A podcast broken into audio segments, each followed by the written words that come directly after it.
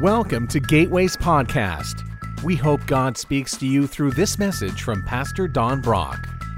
For more information about Gateway, please visit www.gatewaybc.com. Well, we have uh, been going through this season of talking about the things that we believe and the basic foundational truth of a lot of things that are real important for us to understand what we believe. And last Sunday and this Sunday, I have been focusing on end times. You know, whenever something happens worldwide, uh, or major things happen, people start talking about okay, is this the end times? And God wants us to know these things. He wants us to have some clarity about it. And so we are we've been looking through First Thessalonians. If you didn't hear last message, last Sunday's message, I'm going to just give a quick overview of what we did, but you can always go back and listen to that. Um, and so let's just talk about what am I to do in times like these. Um, let me go ahead and say it up front. I do not believe we're in the end times. However, I believe we have the spirit of the end times. Um, we're knocking, if you want to look at it this way, I think we're knocking on the door of end times, but we're not in the end times. And here's how I know that we're still here. As long as the church is still here, the end times has not happened. And uh, the, so the next event that really can happen at any time um, is the rapture of the church, the removal of the church.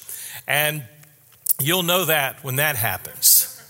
So, that, in fact, that's the one that the Bible says it'll be like a thief in the night. So, it, will seem like, in fact, the Bible says uh, people will be saying, Oh, there's peace, everything's fine, everything's cool. Then all of a sudden the rapture happens.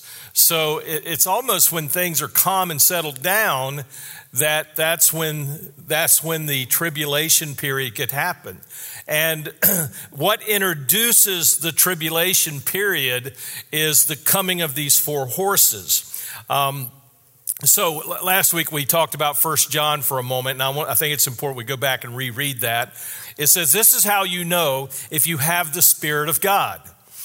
If a person claiming to be a prophet acknowledges that Jesus Christ came in a real body, that person has the Spirit of God. So, in other words, the litmus test for any person or any religion or any group is who do you say Jesus is? Now, the reason he says a real body, there were actually those who believed that Jesus just came in spirit and just looked like a human. And uh, they even teach that uh, when he was uh, uh tormented by the Roman soldiers uh, and whipped before he was crucified, he didn't feel anything. He was just a spirit that had the form of a human body. Uh, so that would tell me, yep, you're totally wrong because Jesus came in a real body. He was fully human. He felt all the pain. And he says, But if someone claims to be a prophet that does not acknowledge the truth about Jesus, that person is not from God. So, the question you always ask if you want to know about a, a, religion or a group or whatever or an individual, you, the litmus test again is who is Jesus? Who do they see Jesus is? See, they can be right about a lot of other things and it sounds good, uh, you can be correct about many things, but if the foundation is wrong, then it doesn't matter. And so if you miss it about Jesus, uh, you have missed the whole thing. He says, That person is not from God. Such a person, now this is important, has the spirit of the Antichrist, which you heard is coming into the world and in, indeed is already here. So the Antichrist is an actual person. Now, we don't know if he's already here. The spirit of the Antichrist is here based on First John. In fact, the spirit of the Antichrist showed up back in Jesus' day. And the Antichrist he is going to be a real person. He's going to be born. He's going to uh, get into world leadership. So we don't know if that person's even born yet. We just don't know. But when the rapture happens, when the four horses come, he is definitely already here. He is physically here. He is a grown adult, but we don't know if he's been born yet. However, the Bible makes it clear his spirit is here. So the tribulation begins with the uh, releasing of these four horses. And so the Bible tells us, even though that the horses have not shown up yet, they are physical, actual horses. I mean, I remember one time this one guy was saying, well, you know, they're just a figure of speech. And my question is, well, how does Jesus ride a figure of speech? Just how does that work? because the Bible tells us, you know, he's going to come on a white horse, but uh, that's not the horses we're talking about now. Uh, so the Bible is teaching us, even though the physical horses have, haven't shown up yet, the spirit of those horses are here. And, and last week we named those four horses. There's the spirit of the white horse, which brings disruption and deception. Anybody believe that the spirit of the white horse is here right now? Absolutely. And what he removes, the spirit of the white horse, he removes our sense of security, our sense of trust.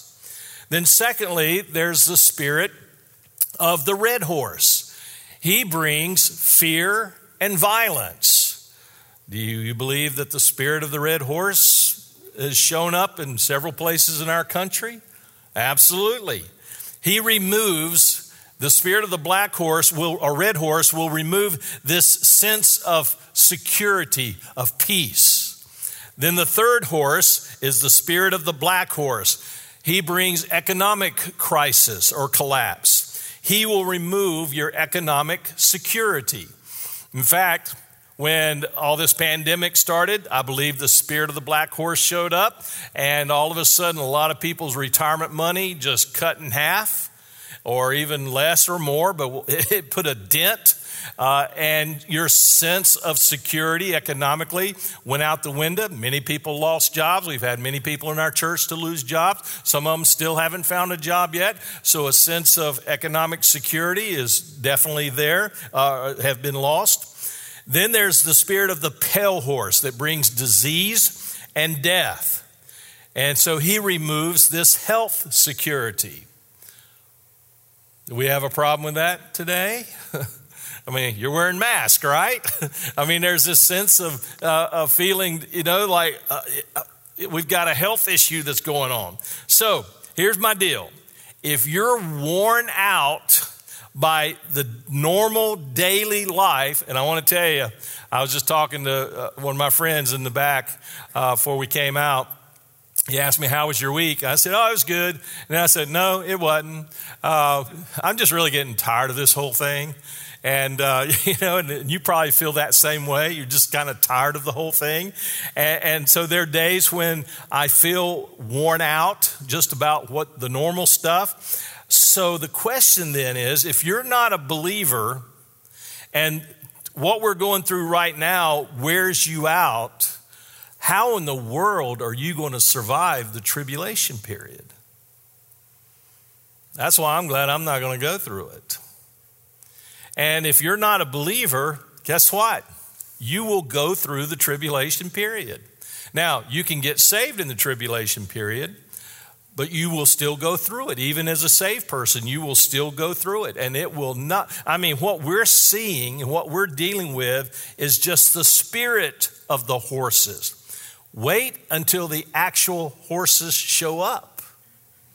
I mean, we talked last week about this, uh, this pale horse actually will take away a fourth of the world's population. Two billion people will die. So, what we're experiencing right now is, is small potatoes compared to that.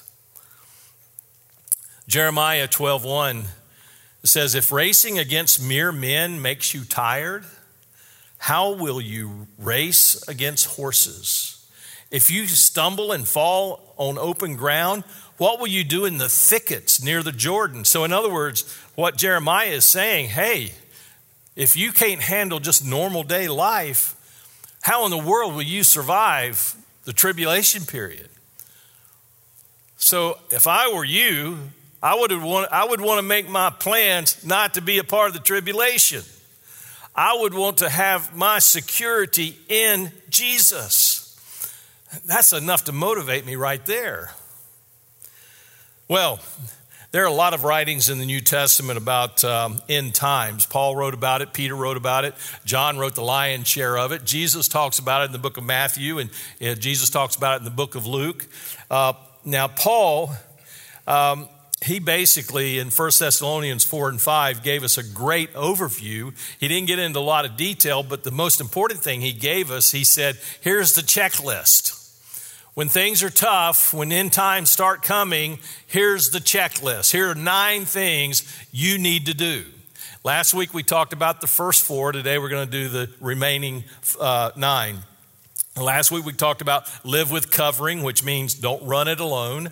You, you, need to do life with others. Live with ministry. In other words, what can you do for other people? Live with grace. Repay evil with grace and good. Live with joy. Number four. In other words, you make a choice to be joyful. So now let's get to the fifth one. Number five, live with prayer. 1 Thessalonians 5 17.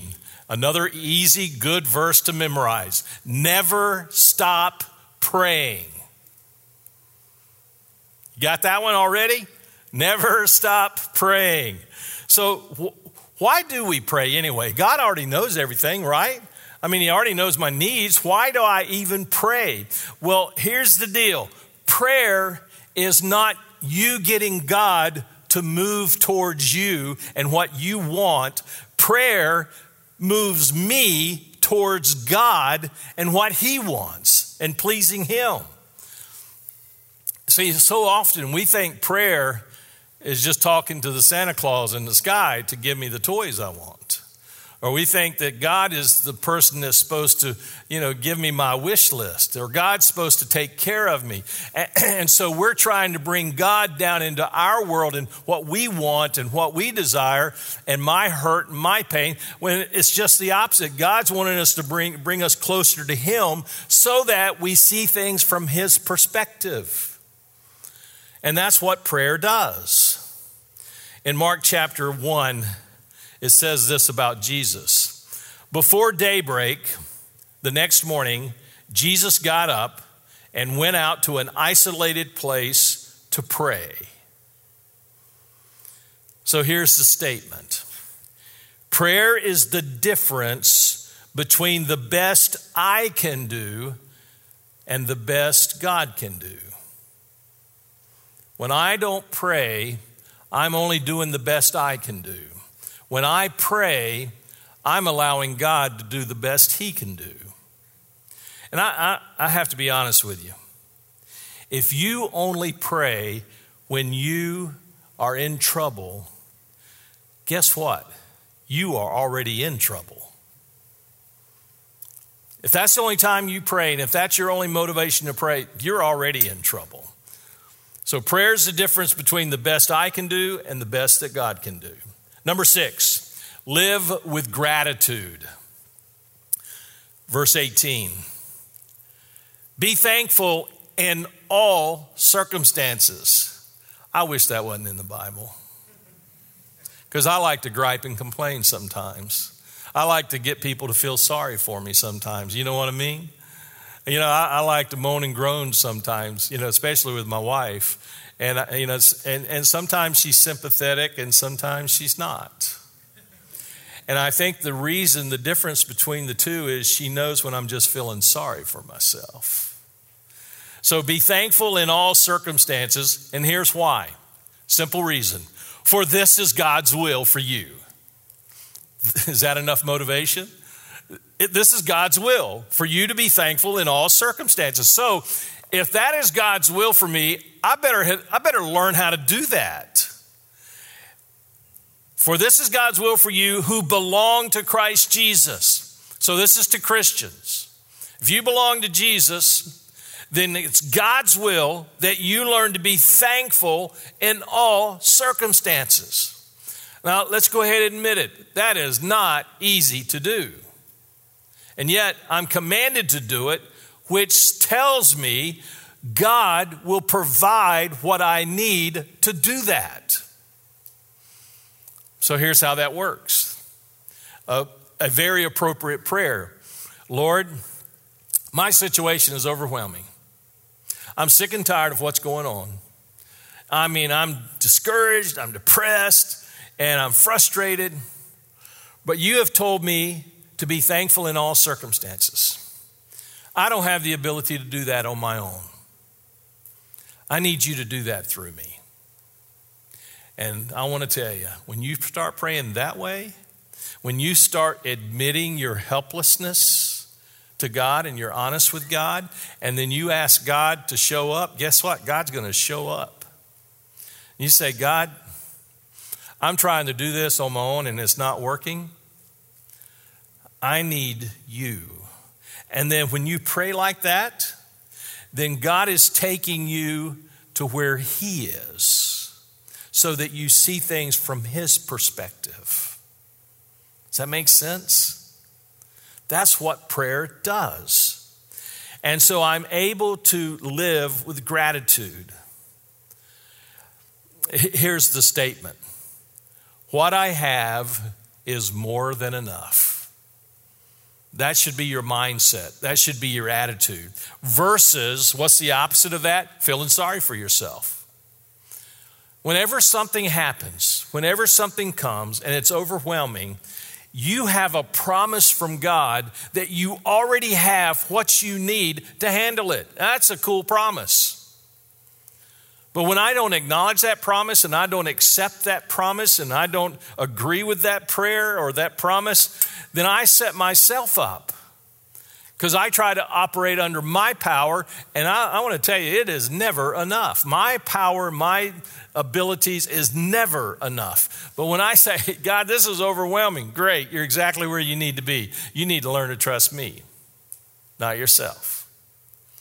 So I need to live with a life of gratitude. Number seven, I need to live with discernment. So here's the statement I'm going to see things differently from what I'm seeing. That's discernment. When you are discerning, you will see things differently from what you see. In other words, you're able to see beyond the situation, you see the bigger picture verses 19 and 20. Do not stifle the Holy Spirit. Do not scoff at prophecies. Now, what does it mean to stifle the Holy Spirit? When you're in a situation, the Holy Spirit is trying to change your viewpoint, your eyesight. He's trying to get you to see things the way He sees it. And when you refuse to do that, you're stifling the Holy Spirit. When you don't spend time in prayer, you're stifling the Holy Spirit. When you don't go to the scriptures to learn what God has to say about something, you're stifling the Holy Spirit. You're keeping Him from speaking to you. I mean, a, a great prayer is always God, I'm desperate, I need you. That's a great prayer. And that should be a regular prayer. The Holy Spirit is leading you, and you need to pay attention to that. You know, when you know you're close to your spouse and you've been married for a long time, you know what starts happening? You start finishing each other's sentences. Or you know how the other one's going to react to something. Or you say something, you know, this is what happens in my house all the time. I'll say something, Mary looks at me, she says, I knew you were going to say that. I mean, that's an indication of how well we know each other. I mean, that's a good thing. And it means I don't need to try to lie to my wife. she knows me well enough. She knows when I'm not telling her the whole truth, or she knows when I'm trying to fudge on something. I, I mean, she knows because she knows me that well. You see, I, I want to walk with God in such a way that whenever He nudges me, I know it's Him. Whenever He speaks to me, I know His voice. I want to be so accustomed to God's voice, to the, to the Holy Spirit, that when He prompts me, I know it's Him. But when I never spend time with Him. I mean, many times I've had couples sitting in my office, and they, they could be married for decades. And one of them will start sharing how they're feeling, and the other one will say, I had no idea you felt that way. And I'm sitting there going, That's the problem right there. You spend so little time with each other, so little time communicating with each other that you didn't you couldn't read each other. You, you didn't know each other. You're just basically roommates. You're not life partners. See, you need to be a life partner with the Holy Spirit so that when He whispers in your ear, you know it's Him. Because here's what happens. Now, listen to this, is very important.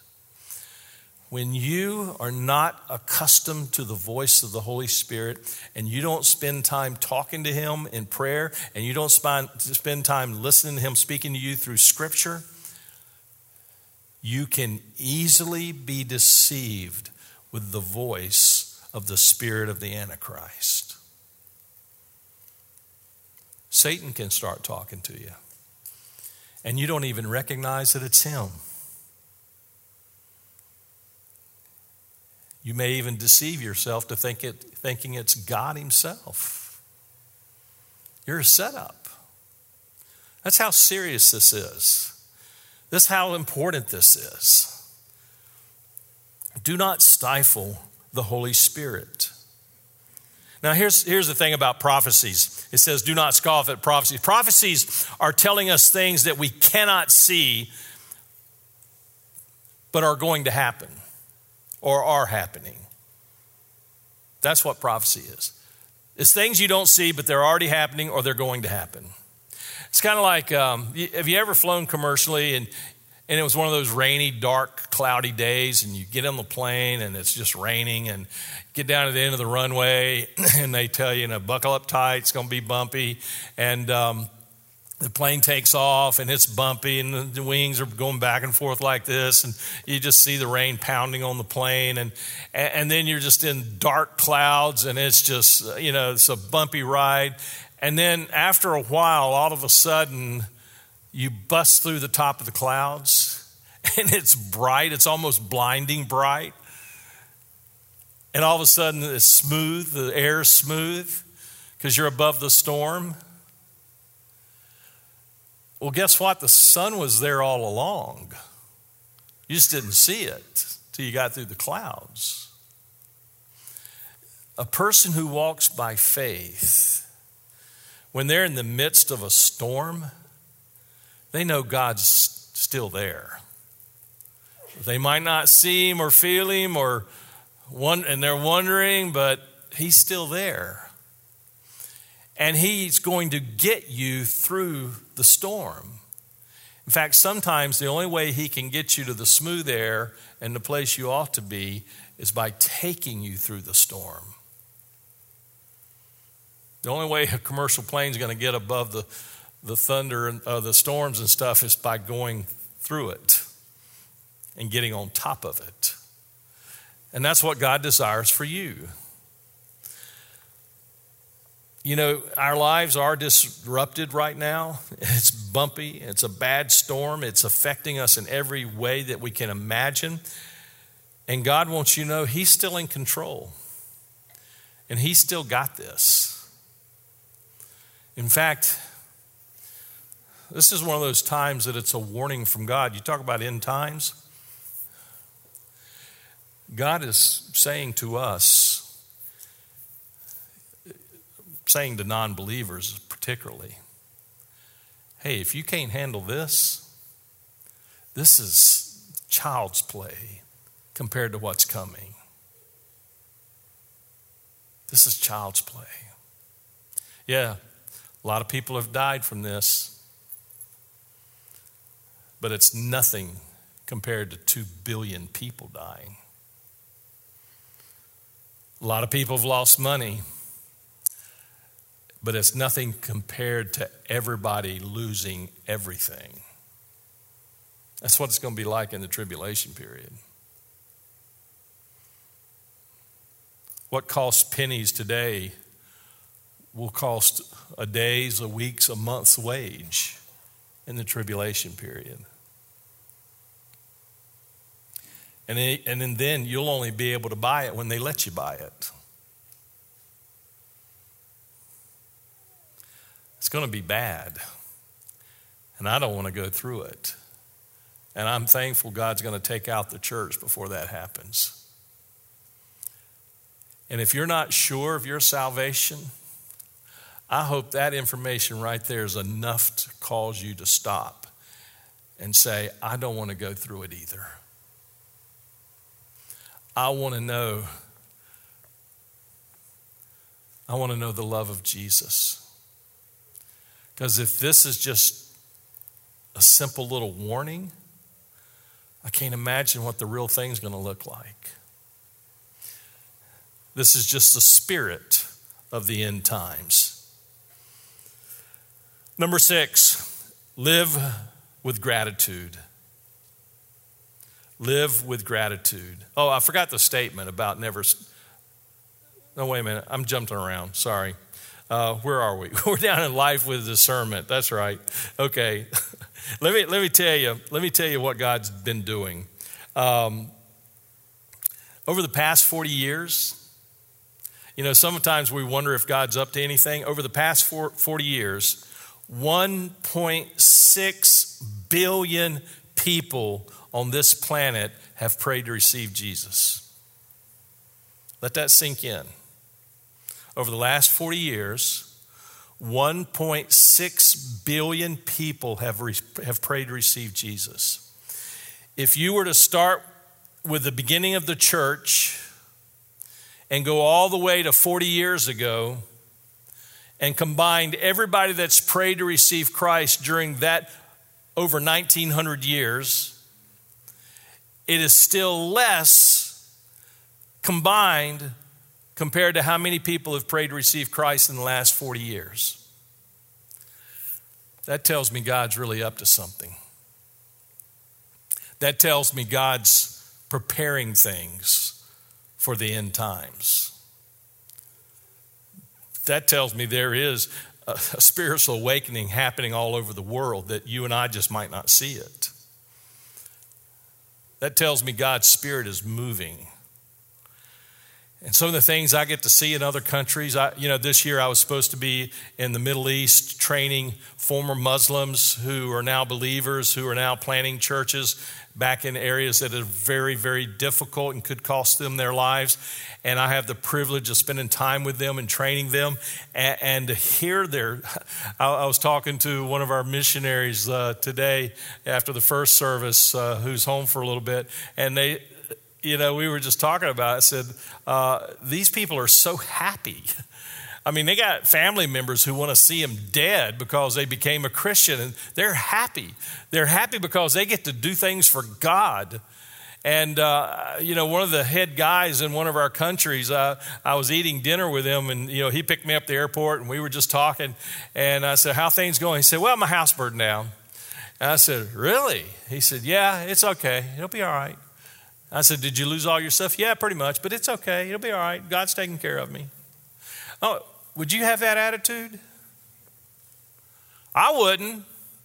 I'd be thinking about all that stuff I, I lost, and I'd be feeling sorry for myself. And this guy was just like, hey, he was smiling. He was so focused. He said, man, I'm not thinking about that. I'm thinking about all the missionaries we're going we're to, the church planners we're going to train this week. That's what I'm thinking about. Wow. Put me to shame living a life with discernment. The Bible says in Luke chapter 21, Jesus said this So when all these things begin to happen, stand up, stand and look up, for your salvation is near. So here's the statement Go through life looking up, not around.